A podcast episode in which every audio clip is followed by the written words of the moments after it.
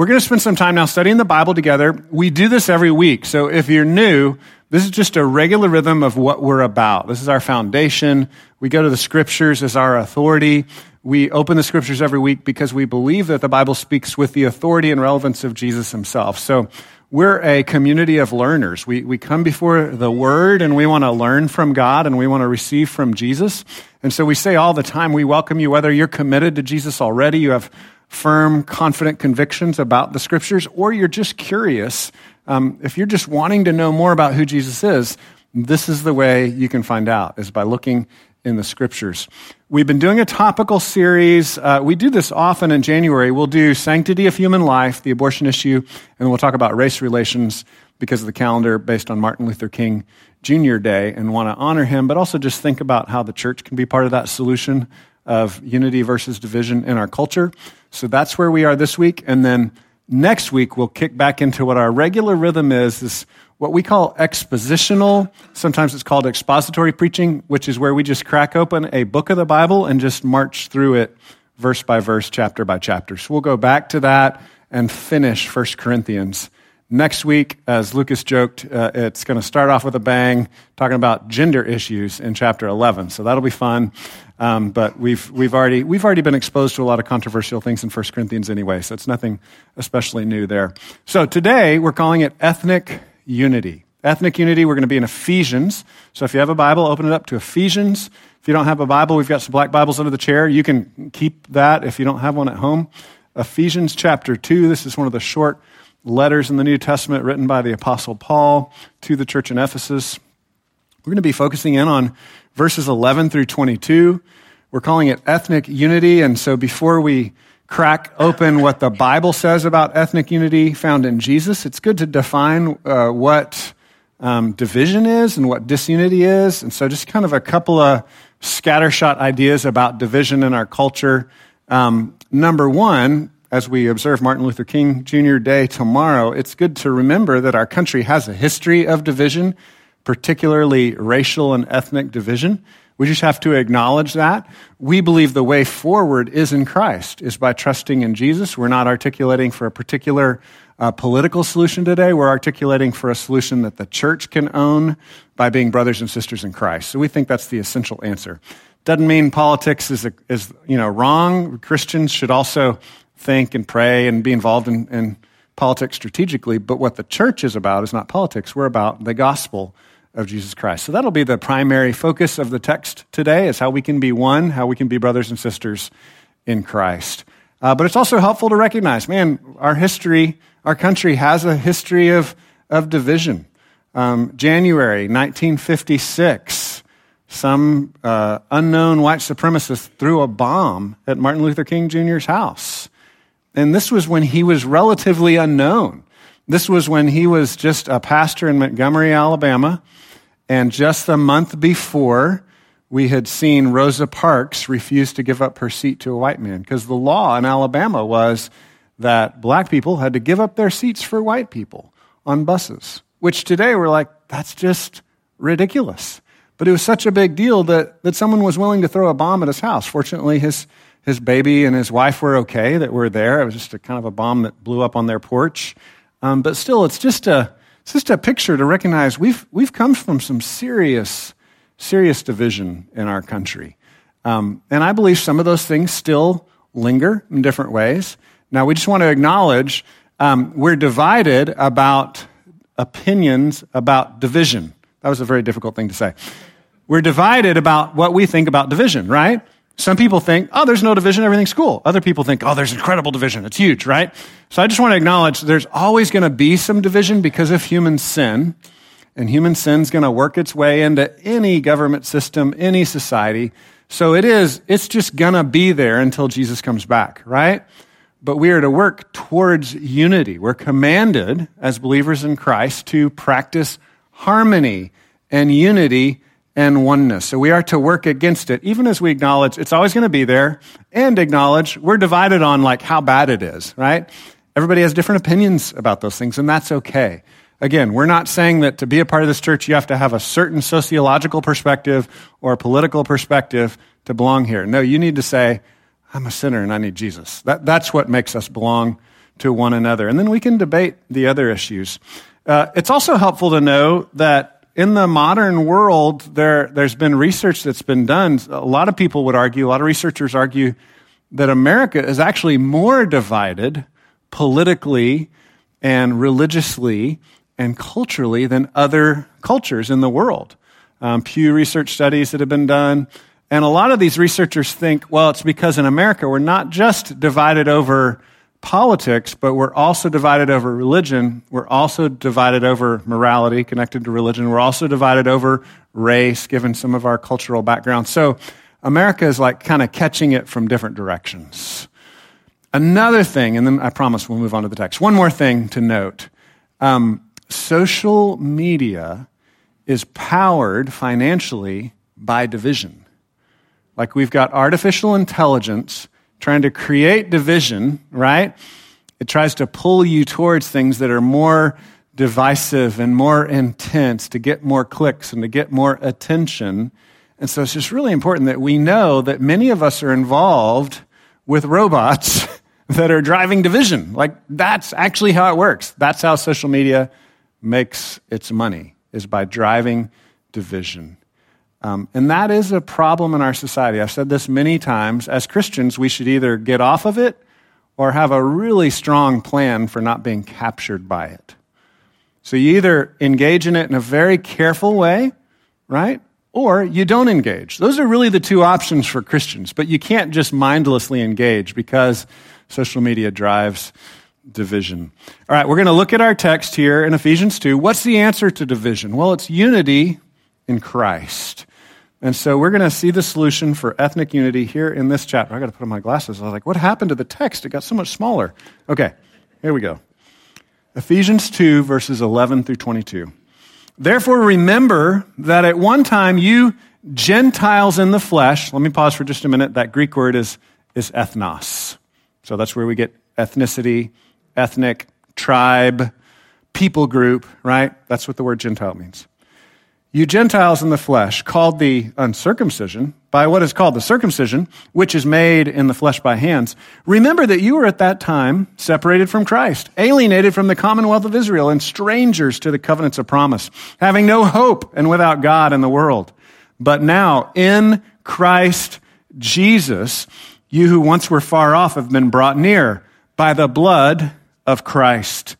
For he himself is our peace who has made us both one and has broken down in his flesh the dividing wall of hostility by abolishing the law of commandments expressed in ordinances, that he might create in himself one new man in place of the two, so making peace, and might reconcile us both to God in one body through the cross, thereby killing the hostility. And he came and preached peace to you who were far off, and peace to those who were near. For through him we both have access in one spirit to the Father. So then you are no longer strangers and aliens, but you are fellow citizens with the saints and members of the household of God.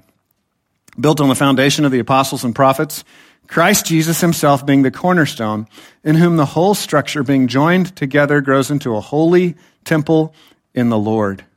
In him, you also are being built together into a dwelling place for God by the Spirit. So there's a new unity we have in Christ Jesus, by his blood, by what he's working out in our lives. And that pulls us together, and, and we are becoming this building. Not just the building here that we meet in this church, but all Christians from all time are making this new building where, where people will see the Spirit of God, where people will, will meet with God Himself. That's what a temple is. So there's a new unity that God is building through all the tongues and tribes of the world, many of us represented here today a new unity in Christ. I'm going to pray that God's Spirit would meet with us now, that God's Spirit would come here and help us to hear the word, um, help us to set aside distractions and, and pay attention to what God would have for us. So let me pray. God, we pray that your Spirit would be with us. We ask by your grace and, and for your glory that you would change our hearts, that you would make us receptive to who you are. God, we all have different preferences. We all have different hobby horses. We all have uh, different things that we want to focus on, but, but we pray that this time would be one where, where we focus more on you than anything else. So meet with us now, we pray in Jesus' name. Amen. So we've got the, the recipe, if you will, for ethnic, ethnic unity. As I said, we all might disagree on the degree to which people are divided, but we can agree that people are divided, right? There are different reasons that people are divided. Um, and so it's important to recognize that we can all be one in Christ. Also, as we talk about the meaning of the terms, right? Ethne means tribe, nation. Uh, I'm just going to be speaking to that broadly. So, so we can divide along racial uh, lines in our country. That's a normal thing that human beings do.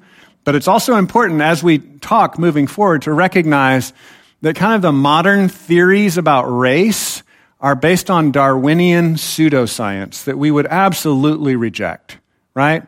Kind of racial things that are like, well, this color of skin is better than that color of skin. There was a lot of just disgusting Darwinistic pseudoscience. The Nazis jumped on board with a lot of that. A lot of people in our country jumped on board with that. So we throw that out the window, right? So when we're talking about race, you just have to be careful because a lot of people think, oh, do you buy into all the crazy stuff that's been said about race the last 200 years? No, no, we do not, okay? But we do want to recognize that, yeah, people often divide along skin color. Sometimes people divide along language. Sometimes people divide up based on what they do for a living, where they live, neighborhood, right? There's all kinds of different ways that people divide. And when the Bible talks about tribes and nations and ethne, the Bible is, is saying all of these different ways apply. So there's a lot of different reasons that we can divide into little clumps and groups and say, well, I'm just going to hang out with people that vote this way, or I'm just going to hang out with people that have this color skin, or I'm just going to hang out with people that speak the way that I speak, right? We, we can divide for different reasons, but all of those different reasons can be described as ethne or tribe. Those are all different ethnicities. It's not just a, a genetic thing, right? Another sidebar that I have to address is the Jews were both an ethnicity in the racial sense and the genetic and the biological sense, as far as like intermarrying and reproducing children, but they were also an ethnicity in the religious sense.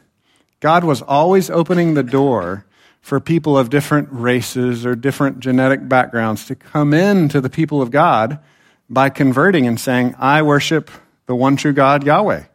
Right? Now, we would say there is a difference between Old Testament and New Testament. There were more hoops to jump through in the Old Testament, right? like we have to acknowledge that. They had to conform more religiously and culturally to enter into that tribe. But it was always a multi ethnic tribe, right? Um, it was always people coming from different backgrounds in.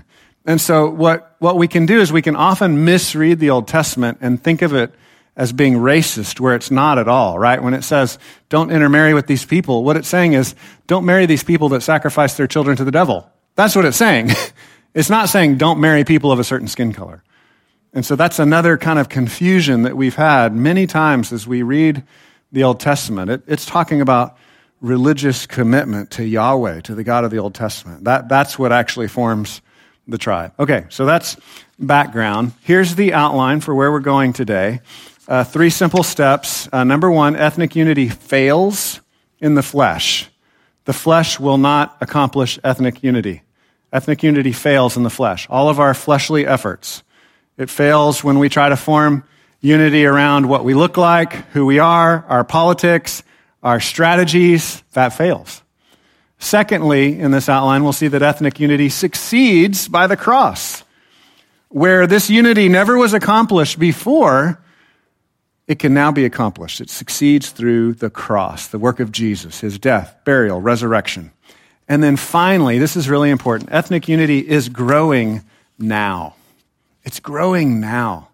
In my own history with dealing with this issue, often over the last 10, 15 years, I've read more history. I've realized people that looked like me, or people that believed this Bible like me, or people that grew up in the zip code I grew up, did terrible things. And I've gotten angry about it. And I think sometimes over the years, that anger has come out in my preaching. And I just want to acknowledge I'm not angry at you. I'm angry at sin, right? So it's really helpful to recognize, man, God, God is doing good things. He is creating one new humanity in the church. And I thank you for loving Jesus and loving other people because this is what He's doing. He's growing it now through God's people. Um, one of the books that I've read that's helped me to grow in my understanding of history and what that's looked like in the South and in America is a book called Let Justice Roll Down. You might not agree with everything he says, but this is a pastor named John Perkins that loves Jesus and loves the Bible and lived through some of the terrors of the 50s and 60s in the South. He fled from it to get away from it, and then guess what happened? He met Jesus. And he thought, I need to go back to my people in the South and help them to know Jesus as well. And so he entered back into the difficulty in the South in Mississippi. Great history book, again, with generally biblical assumptions here. That's a great book if you're just trying to kind of learn, learn history from a firsthand account, understand kind of where, where we've been in America in the last couple generations. All right, so first point ethnic unity fails in the flesh. Ethnic unity fails in the flesh. We'll see this in verses 11 through 12. Verses 11 through 12 um, pick up on this theme that's a biblical theme. Some trust in chariots and horses, but we trust in the Lord our God, right? There's this flesh versus spirit division throughout Bible. It's a big meta theme of the scriptures. It's going to happen again and again, come up again and again. John chapter 3 talks about it where Jesus is debating with Nicodemus, the teachers of the Jews, and he says, you must be born again. Your birth in the flesh as a Jew is not enough. It's not enough, Nicodemus. You have to be born again by the Spirit. Paul's going to pick up the same concept here in verse 11. Therefore, remember that at one time you Gentiles, ethnos, tribes, remember that at one time you Gentiles in the flesh, called the uncircumcision by what is called circumcision, which is made in the flesh by hands, remember that you were at times, at that time, separated from Christ, alienated from the commonwealth of Israel, and strangers to the covenants of promise, having no hope and without God in the world. So, in order to understand the good news, it's, it's good to start with the bad news. We're all outside of God's family because of our own personal sin. Being born in the flesh, we all turn from God. We all do our own thing. None of us have obeyed God perfectly. None of us have loved other people the way that we should. We're all aliens, strangers, outsiders. We're all on the outside of the party, wishing that we could be in the party with God. And the Bible actually says we chose to do that. We purposefully turned from God. Like the older brother in Luke chapter 15, there's this party where the father is rejoicing that one son has repented. The older brother's like, How dare you? How dare you have this party? And he refuses to go in. We've all made that choice. We've all refused to participate in God's party. We've all alienated ourselves. And Paul's saying, Yeah, you, you Ephesians, you were Gentiles. You were outside of the tribe of God's blessing. But he does this kind of funny thing throughout Ephesians, throughout the whole New Testament, where he says both insiders religiously and outsiders were actually, spiritually speaking, outsiders. The good religious Jews were also outsiders because of their sin. And the bad, non religious Greeks and Romans and Scythians and, you know, all these different tribes, they were also outsiders. And he starts to mix up terms in a very interesting way here to say, you know what? No matter what your flesh background is, no matter what uh, family you grew up in, if you grew up in a really good church family, there's great blessings to that. Paul talks about, man, growing up, hearing God's word is good, but it's still not enough to save you.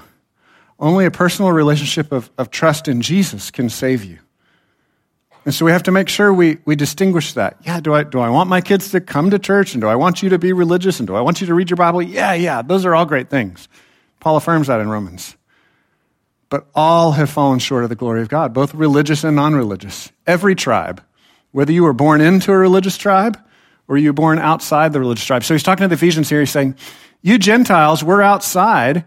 But let's look at the language here. He says Gentiles, ethnos in Greek in the flesh called the uncircumcision by what is called the circumcision. So here's distinguishing the two main groups of insider and outsider. And this is a little embarrassing. We got to talk about circumcision here, okay? So, um, circumcision, just simply stated, was a physical mark on the male reproductive organ to say, you're a part of what God's doing in the world. Started with Abraham, and so this was a way of really reemphasizing this distinction, this big meta theme of Scripture, that being born in the flesh is not enough. You need God to purify you.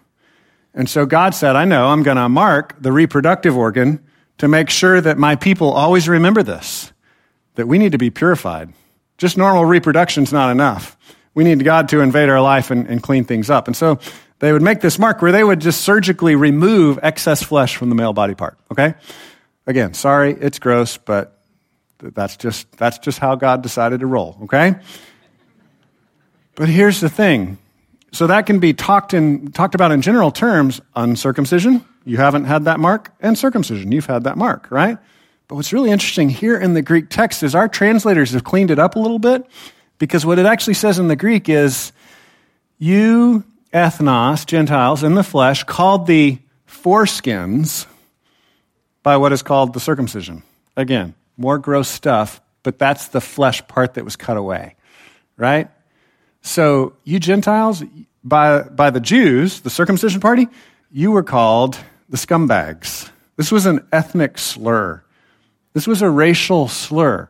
The Jews were insulting them, calling them this like disgusting cutaway body part, scrap flat, right? Like they were calling them something disgusting here. And so again, I'm, I'm sorry to bring up the disgusting thing, but there, there are cuss words in the Bible. Surprise. Here's some of them here. And it's often in this context that Paul uses this rough language to show the distinction between, frankly, the, the kind of racism that sometimes the people of God would practice. They weren't supposed to, right? God was always telling the nations to come and worship him, and the people of God were always to be welcoming in all the tongues and tribes to Yahweh. But they often mixed that up and they said, hey, we're better than the other people because we're born into this tribe. And we're going to call them these nasty names. So Paul is undercutting that whole system by which the Jews thought they were better than the non Jews just for being Jews. He's undercutting that. Number one, by pointing out the nasty names that the Gentiles were called. But then look at the rest of this verse. He says, by what is called the circumcision, which is made in the flesh by hands. This is like a hyperlink, right? And you go on a web page, you click on the, you know, the text, it, boo, it takes you to these other texts. Done by hands is this symbolic phrase for being born of the flesh. You can't be saved by what you've done by your own hands. I'll give you just one cross reference that'll help you to see it. Paul says this kind of stuff multiple other places in the New Testament, but back in the Old Testament, in Isaiah chapter 2, verse 8, their land is filled with idols. This is a condemnation of the Jewish people. Their land is filled with idols. They bow down to the work of their hands, to what their own fingers have made. Paul is saying the Jews were priding themselves in their circumcision. And then he's like, but that's like a mark done by hands. It's never enough to be marked on the outside. It's never enough to have a membership in a church or to have a, a marking on your flesh or to be born into this tribe. That's never enough. You have to have a heart that's yielded to God. So this phrase in the Old Testament becomes circumcision of the heart. It's repeated in the Old Testament and the New Testament. It's like, that's great if you have this external mark of being a part of the right tribe. That's great. Do the symbols, right? We want to practice symbols. We want to externalize our faith, but you got to have faith. You have to have a heart that's been circumcised. You have to have a heart that's been purified. You have to have a heart that is in submission to God, that is trusting Him. And so this is a consistent message through the Old and the New Testament. It's never enough to just externally conform and be a part of the right religious group. You actually have to trust Jesus.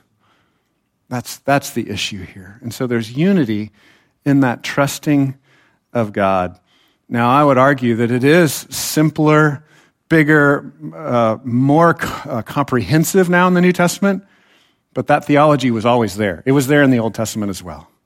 It's not enough to just be a part of the right tribe. You got to trust God. And so Paul's picking this up. Here's some New Testament cross references as well. I said he, he does this in a lot of different places. Philippians 3 3, he repeats the same concepts. Galatians 5 6, he repeats the same con, uh, concepts. And Romans 2 29. I'll read uh, Romans 2:29. A Jew is one inwardly, and circumcision is a matter of the heart by the Spirit, not by the letter. Previous verse, he just said, being a true Jew is not outward marks, it's not outward circumcision. Verse 29, but it's inward, it's the heart, right? So Paul repeats this throughout the New Testament as he is exegeting, if you will, as he is interpreting the Old Testament.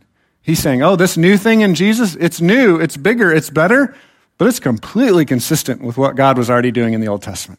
That's really important for us to understand. The Old Testament is easier for us to misunderstand than the New because we're more culturally removed from it. We have more in common with first century Greek and Roman culture than we do with ancient Hebrew culture, right? They're just less steps removed there. And so it's a lot easier for us to read our Old Testament and be like, this is crazy, right? like, this makes no sense. And then we see someone posting on social media about how evil and immoral the Old Testament is, and we're like, well, that's kind of how I felt when I read it last week, you know, and, and we can get drawn into that. I just want to encourage you that as you read it through the lens of Christ, it is beautiful and it is good and it is consistent. Do we often misunderstand it? Yes, but, but there's a good consistency. It, it goes together. Um, so ethnic unity fails in the flesh. It, it, it can't be accomplished by just being in the right tribe. Being in the right tribe is not enough, right? So politically right now, we're a very, very divided culture politically. And the church is getting sucked in. Man, I have people tell me all the time, if I was a better pastor, I'd be more political. No, I'm here to preach the gospel. That doesn't mean I don't have political ideas, right? Like if, if you buy my lunch, I'll tell you some of my political ideas, but I'm not going to preach them from the pulpit, right?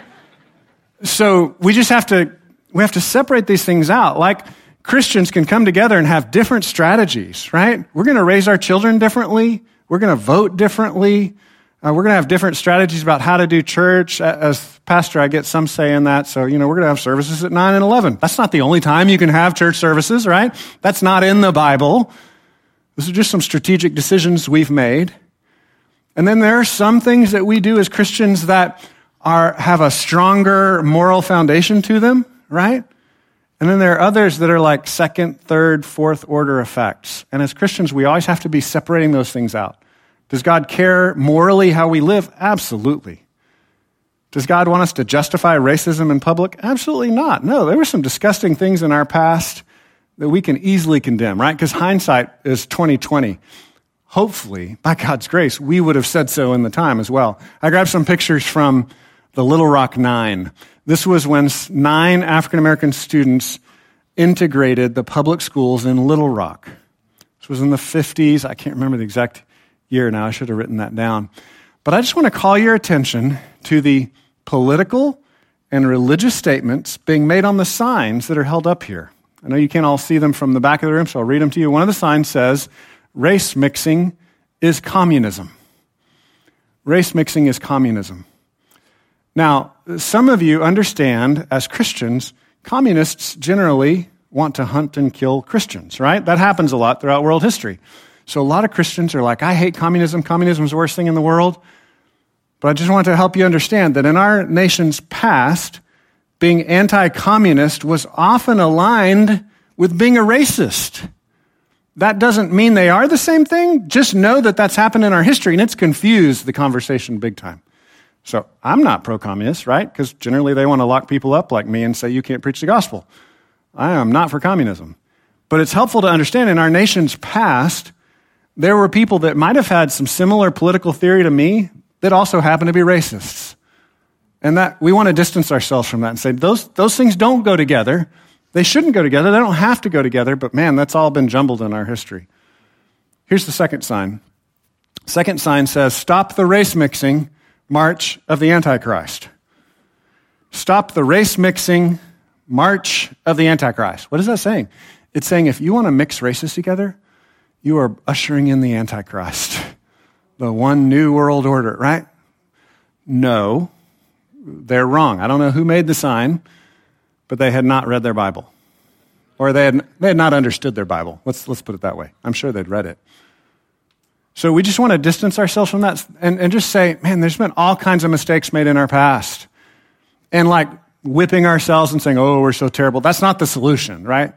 But we do need to call a ball a ball and call a strike a strike and say, like, man, there were people that, that had churches like ours that preached from the Bible and said things, they also said horrible things that were anti Bible. And we, we want to separate from that and say, no, that, that was wrong. That was unbiblical. That was not good Bible teaching. So, again, the solution's not like beating ourselves up, we're so terrible, our history's so terrible. But it is important to look back in history and go, okay, yeah, that was wrong. I disagree. My great grandparents made some mistakes. I don't agree with them, I differ from them. That doesn't mean I pretend that I've made all the right decisions, right? Because we've all sinned and fallen short of the glory of God. So we have a humility as we approach these issues, like, man, I've made a lot of mistakes too. But we also have to be willing to say that that was just wrong. That was, that was bad theology. That was untrue. Let me try to bring it down into our actual like daily lives a little bit more. This is advice for parents. And I think this also applies if you're a teacher or a commander or if you have any kind of authority at all. It's really important to distinguish your authority in your realm between God's laws and your strategic house law right? So uh, we made our kids make their beds and clean the table after all the meals, right? Guess what? Neither one of those things are in the Bible, okay? Those are different standards than thou shalt not murder. Different level, right? Making your bed and, and cleaning off the table, that's a strategy we had for training our children. We think it was a good strategy. We think that strategy was in line with biblical truth but not the same thing as the ultimate eternal standards of biblical truth. You have got to be able to distinguish those things in whatever area you have authority. As an authority, as a parent, as a teacher, as a commander, as a boss, you have some authority to set the strategy for your organization. But know that that's not the same thing as do not murder. It's a different level, right? Allegiance to Jesus, obedience to his word, that is what binds us together. That's what unifies us. And then we're all we're going to have different families that are going to do different things and practice different strategies. So when we would send our kids out, we would try to brief them on that. Like, okay, you're going to your friend's house. They might they might have different rules than us. Don't condemn them, right? Like, don't throw them under the. Now, if they ask you to murder, resist, right? But if they tell you you don't have to make the bed, that's okay. That's their house law. They have a different house law than us. That's okay. And we tried to teach our children that as we raised them. You have to do that in whatever sphere you have authority. One more thing. My daughter just told me this last week when she was still home on Christmas break. She's a junior in college, and she said, You know what? One of the things that was really helpful for us growing up to, have from you, parents, that she was just kind of honoring that we had practiced was admitting that you're sinners. That was really helpful. That like made everything make more sense, sadly. But that kind of honesty will allow the people under your authority submit to your authority right? If you can humbly say, I know I'm not perfect. I'm just leading the best I can. I know I've sinned. If you can apologize when you mess up, self correct when you've done the wrong thing, but that still that still mean you're still an authority, right? That doesn't mean they don't have to obey what you're saying, but just the humility of, of being a Christian that admits I'm a sinner that needs a savior and I'm going to do things wrong. My authority is not vested in my perfection. My authority is vested in uh, God just happened to give me that position. I just happen to be the teacher in this classroom. I just happen to be the parent of these children, right? That's a role, but it's not based on my perfection. I don't always do the right thing. I don't always make the perfect choice. I need Jesus to forgive me. So, so that's a really helpful distinction to understand because ethnic unity fails in the flesh, and otherwise we're going to try to root unity in our flesh. We're going to say, well, our family's doing it the right way, and you got to do it our way. And if nobody does it our way, they're all wrong, right? And that just causes more division. We can actually have unity as we recognize some things are more important than our own house law. So we see in the next point, ethnic unity succeeds by the cross. Ethnic unity succeeds by the cross, verses 13 through 18. It doesn't succeed by who I am, where I grew up. It succeeds by what Jesus has done. But now, in Christ Jesus, you who once were far off have been brought near by the blood of Christ. So you were aliens, you were outsiders, you were outside of God's promises and God's people. You weren't in the family of God. You weren't in heaven. You weren't in union with God, but you've now been brought near. You've been brought in by the blood of Christ. The blood of Christ is a shorthand for everything Jesus has done. Jesus lived the perfect life that you and I couldn't live. Jesus died a sacrificial death where he lost blood, so the blood of Christ becomes a catch all for that whole thing that Jesus did. He lived the perfect life for us, he died a sacrificial death for us, and then guess what? He rose from the dead, proving that what he did worked. And he now reigns as king of the universe. You've been brought near by that blood. Verse 14, for he himself is our peace, who has made us both one and has broken down in his flesh the dividing wall of hostility. So there was an actual wall in the temple. When the people would come in to worship God, there were just different layers getting into the holiness of God, and that in that holy of holies, right? Only the high priest could go in once a year, and they'd tie a rope around his leg in case he was filthy and got struck down by God and had to be dragged out, right?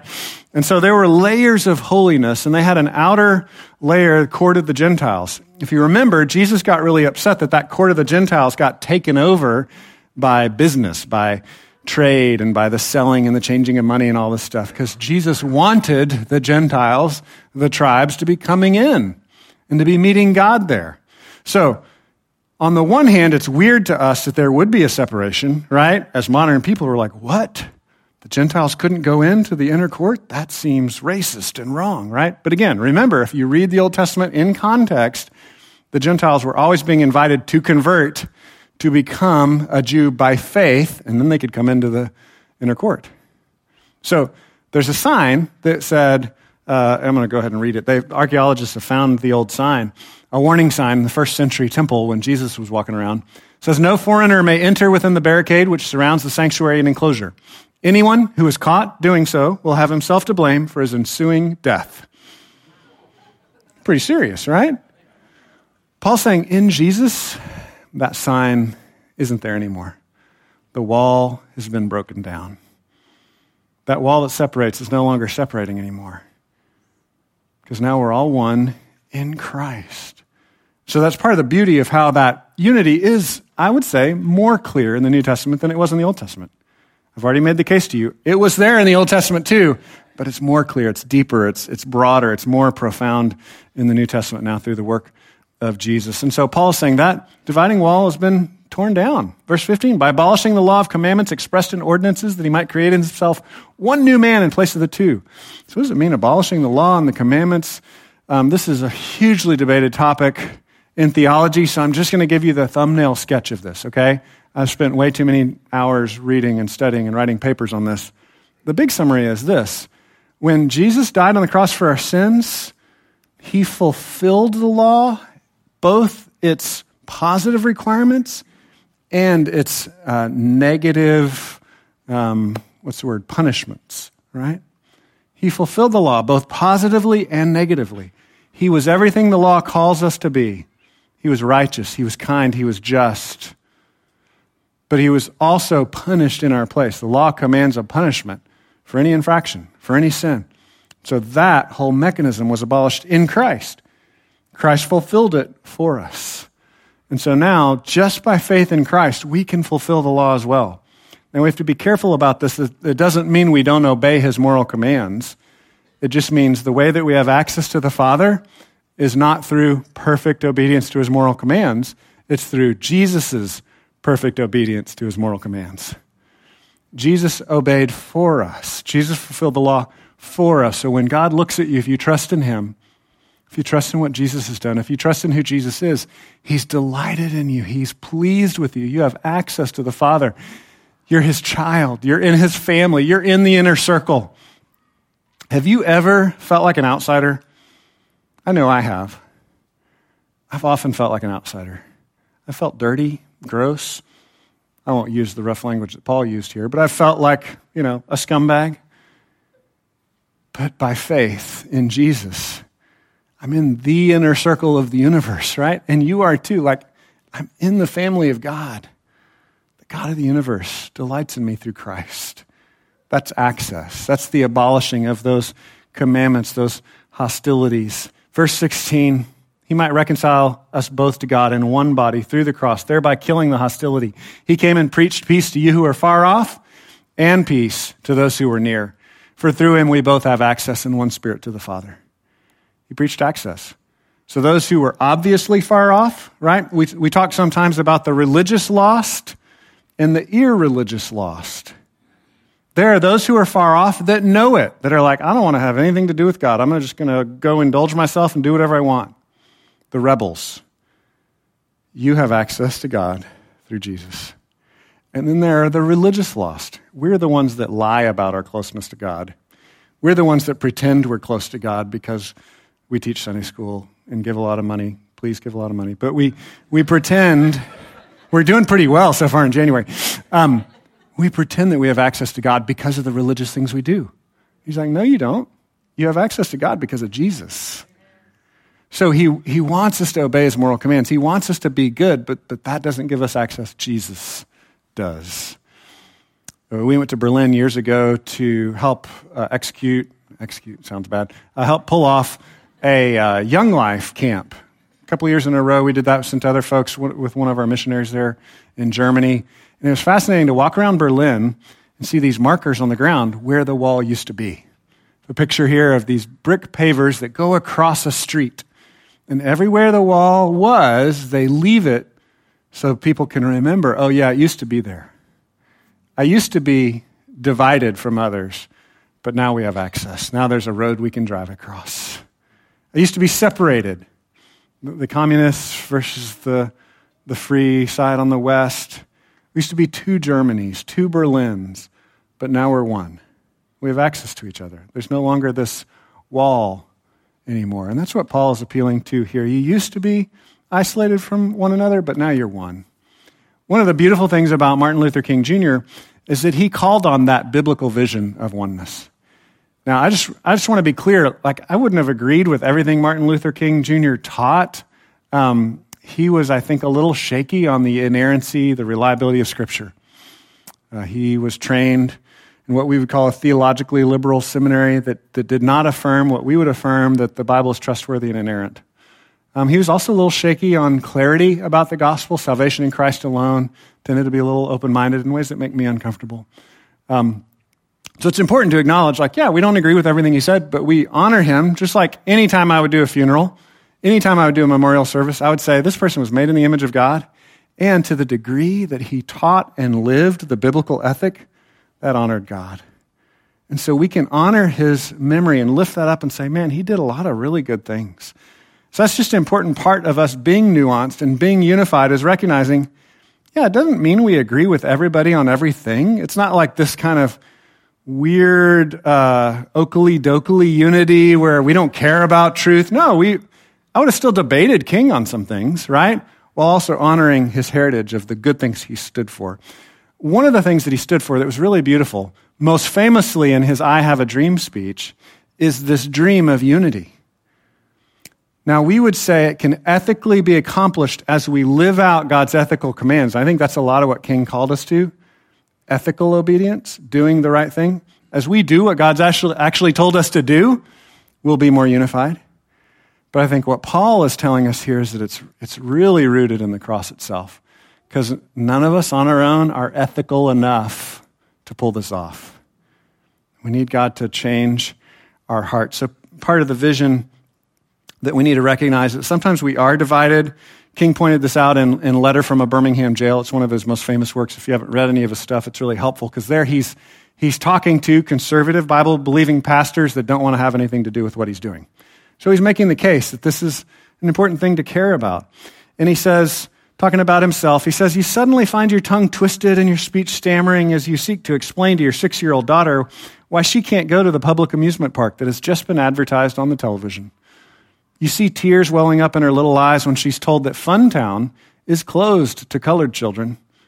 And you see the depressing clouds of inferiority begin to form in her little mental sky. One of the things that King did that I think is important is he recognized there was a problem. He recognized division where it is. So politically, we often kind of sort ourselves into different tribes. And I think there are two things that we can affirm simultaneously on both ends of the political spectrum. Again, I have more political opinions than that, but, but this pulpit is not for that reason. But two truths that we want to affirm that are biblical truths. One, there shouldn't be that separation. We should be one. All people are the same. I think one tribe says that more. The other tribe says, but there are still actual social divisions and problems in our culture. Both things can be true at the same time. Both things are biblical ideas. There is still sin in the world, there's division and brokenness. We need to, we need to see it, acknowledge it, admit when it's there. The other side says, but we should just treat each other equally. There should be oneness. There should be, yes, both, both things can be true at the same time. And so I think it's helpful to affirm what we see and what the goodness is, and then to work our way back and say, okay, we might divide up over strategies of accomplishing these things ethically in the world, but faith in Jesus is the root. That's the foundation issue. Um, William Wilberforce, have y'all heard of William? That's hard to say. William Wilberforce? He was kind of the main leader in England, a, a member of parliament, the main leader that helped to accomplish the abolition of slavery in England. What's really interesting, John Piper pointed this out in a book that I read. He only wrote one book. Famous political leader, you know, everybody publishes these days if you're ever famous. He'd written one book. He'd only published one book. And what was that book about? It was salvation by grace through faith in Christ alone. That's the only thing he ever published. So it's fascinating to go, he accomplished these incredible ethical reforms in his society, but the one thing he wanted to be known for was faith in Jesus. And so again, I just want to take us back to like that, that's the foundation. Are we going to then take steps in society and, and, engage in different ways? Yeah, we will, but the foundation is Jesus and what Jesus has accomplished for us. Final point is that ethnic unity is growing now. I said before, I, I noticed over the years that sometimes because of sin in my tribe's past, I would get angry when I'd speak on this subject. And, and one church member even you know, challenged me on that. He said, like, you're angry about this and you're chastising the congregation. I just want to say, man, I, I want to bless you and say thank you that you are making this a reality. You're living it out. We are a multi ethnic church. We are an evidence of God's ethnic unity in the world through the gospel. So thank you for that. The leaders, pastors, elders of the church, we desire more, more unity and diversity, more unity in the gospel. We want to continue to grow in that, but it's already growing. It's already happening, and we're thankful for it. And we believe that it's through unity in Christ that this will actually take place. So thank you for making it happen. And I think the principal mechanism by which you're making it happen is you're trusting Jesus and then you're loving other people, right? Like, like that's how it works. Here's how Paul describes this growing ethnic unity in verses 19 through 22. So then, you're no longer strangers and aliens, but you're fellow citizens with the saints. You're members of the household of God it's all right. You used to be isolated from each other, alienated from each other. Now you're one. You're in the same household. You're in the same family because of what Jesus has accomplished. Verse 20, built on the foundation of the apostles and prophets, Christ Jesus himself being the cornerstone, in whom the whole structure being joined together grows into a holy temple in the Lord. In him you also are being built together into a dwelling place for God by the Spirit. What's he saying? We, as God's people, coming from different backgrounds, different neighborhoods, some of us religious, some of us irreligious some of us one color, some of us another color. Some of us from the United States of America, some of us from other countries. Some of us grew up rich, some of us grew up poor. We, we come from all different backgrounds. And we're being built together in unity. He says to create a temple. A temple is where God comes down to reveal himself to people and where people go to meet with God. He's saying the temple is God's 2,000 year old institution, the church. Started before that in the Old Testament. God is revealing himself through his people that trust in him, that have circumcised hearts, that see that he is king and that he is gracious. God's building you together to be a temple, a magnificent temple where other people will see the glory of God. Isn't that amazing? Isn't that cool that we get a part, to be a part of what God's doing in the world?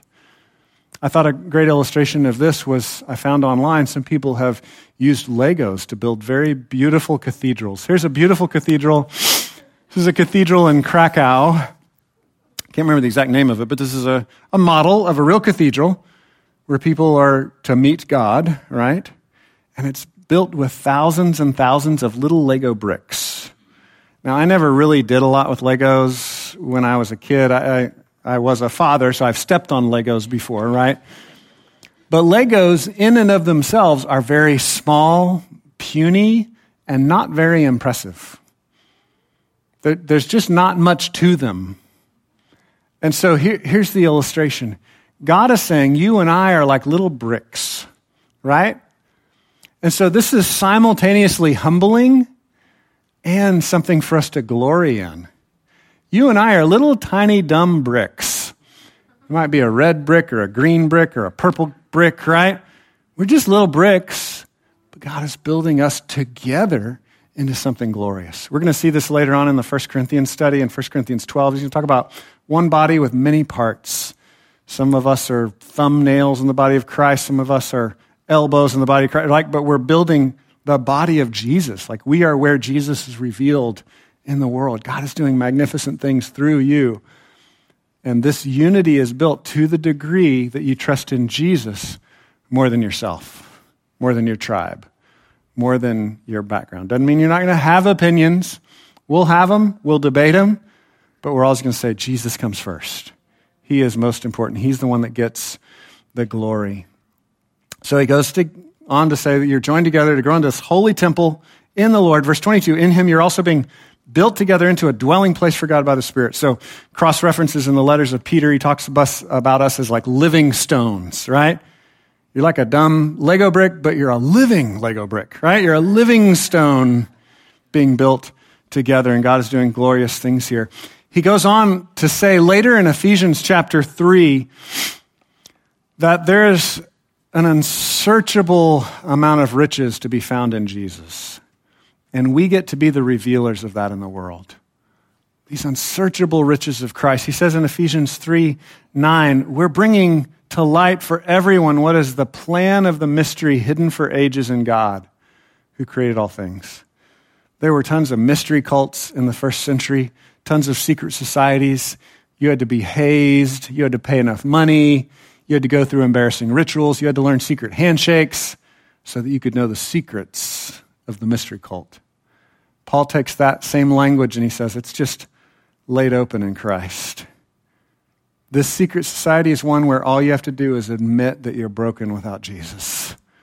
Isn't that amazing? It's not secret handshakes, it's not hazing rituals. It's just, God, I need you. Jesus, I need you. Will you save me? And that's how we get access in to God's presence. He goes on in Ephesians 3:10 he says, "Through the church the manifold wisdom of God might now be made known to the rulers and authorities in the heavenly places." I'd never caught this before. I'd actually taught through Ephesians and then was having lunch with a, a friend, uh, another pastor who's adopted several children. And so he's a white pastor that has like some black children and some brown children and some tan children, multicolored family, right? And so this verse was really important to him because this word manifold in Greek, polypoikilos, its most basic translation is multicolored. And so here in Ephesians, Paul is saying God's multicolored wisdom is being displayed in the church. So, of course, my friend who was living out that reality in his own family loved this verse. Like, he's like, oh, yeah, this is one of my favorite verses. But more than just in a family that's adopted some children, God's doing this in the church. We are his adopted children. He loves all of us. He pulls all of us in from our different backgrounds and He forgives our sin on the cross. So, how do we live this out? Just one more practical step, and this is found in Romans chapter 12. There are just some basic instructions the church is given in Romans. I like to emphasize the word hospitality, which appears in a lot of different places in the New Testament. Hospitality is where this, where the rubber meets the road, right? Like just the basic function of of how we do this kind of unified life is hospitality. Um, it is a requirement for leaders in God's church. Um, you can't be an elder or pastor in the church, according to the Bible, unless you're hospitable. And that word in, in Greek literally means stranger lover, which sounds weird, so maybe better to say affectionate towards outsiders, right? So that's a basic qualification of being a leader in God's church. What if, for the last 2,000 years, every church made that a real qualification for their leaders. I bet that would have gone a long way in preventing a lot of the problems we've had. But beyond just a qualification for leaders, it's a command given to every believer in the body of Christ. Every believer is commanded to have an affection for outsiders. We're all commanded to live that out. Again, I want to affirm that I see that repeatedly in your lives, and I'm blessed by that as well. In Romans 12, 13 through 16, he says, contribute to the needs of the saints, but also seek to show hospitality to outsiders. Verse 14, he says, Bless those who persecute you, bless and do not curse them. That would go a long way towards building unity, wouldn't it? If we bless those who persecute us and don't curse them. And then in 15 through 16, he says, Rejoice with those who rejoice. I like to say, celebrate with those who celebrate. Do you see people celebrating good things in their life? Don't be jealous of them, but celebrate. Because God has given you all things in Christ, so you can be happy for your neighbor when they've got good things. Then he goes on and he says, Cry with those who cry. The, the more well known translation is, Weep with those who weep. Now, this is really important because this is a command. I want you to understand that. This is important to me because the tribe I was raised in doesn't believe that one. The way I was raised, we don't believe that verse. Maybe, maybe rejoice with those who rejoice, but weep with those who weep? No, that's too emotional. That's weird. You need to pat them on the back and say, suck it up, you're going to be fine. That's how I was raised. But the Bible actually says we should, we should weep with those who weep. We should cry with those who cry. This is one of the practical steps we're commanded to take to build unity across different ethnic backgrounds and tribes. He goes on, he says, live in harmony with each other. Don't be proud, but struggle alongside the weak. Never consider yourselves as wise. What if we obeyed that one? We just never thought we were wise. That would solve a lot of political problems, right? Never consider yourself wise. Again, it doesn't mean you don't have an opinion. It doesn't mean you don't debate with your friends and be like, I really think this policy is better. I think this policy is better. Yeah, we can have those debates, but, but never consider yourself as wise say, No, God is wise. And I'm going to do my best working out truth in this reality because of who He is. We'll wrap up here. Ethnic unity, true ethnic unity is accomplished through the gospel. We have to make decisions, we have to take steps, we have to live it out in real life, yes, but ultimately it's accomplished through trust in Jesus. And so we see this story arc through the whole Bible division coming in the Tower of Babel in Genesis 11. In our pride, we thought we could work our way to God, and God said, No, that, that's not the answer. You need to trust me. And He divided people into different tribes and languages. Great division. And then we see the healing of that division as the gospel goes out in the book of Acts. So, whereas there was misunderstanding and division tribally and ethnically in Genesis chapter 11, now when the gospel is breaking forth in the book of Acts, people are hearing it in their own language. It's one of the miracles of the New Testament. Is the good news of Jesus is, go, is going out into every language, to every tongue and tribe, so that we see this, this beautiful ending in Revelation chapter 5, verse 9, where it says, Someday there will be every tongue and tribe worshiping Jesus together. There will be ultimate unity. It's happening now, but even better things are coming. And it, it happens as we trust Jesus and follow him. Let me pray for us. God, thank you that you love us and you have adopted us into your family by your grace. You didn't adopt us because we were a part of the right tribe. You adopted us because you were kind and forgiving and loving, and you chose in your good pleasure to make us your own. Thank you for that. Help us to live like that. Help us to, to love others, to have an affection for outsiders, to have a real unity that comes from our trust in you. Lord, teach us, we pray in Jesus' name. Amen.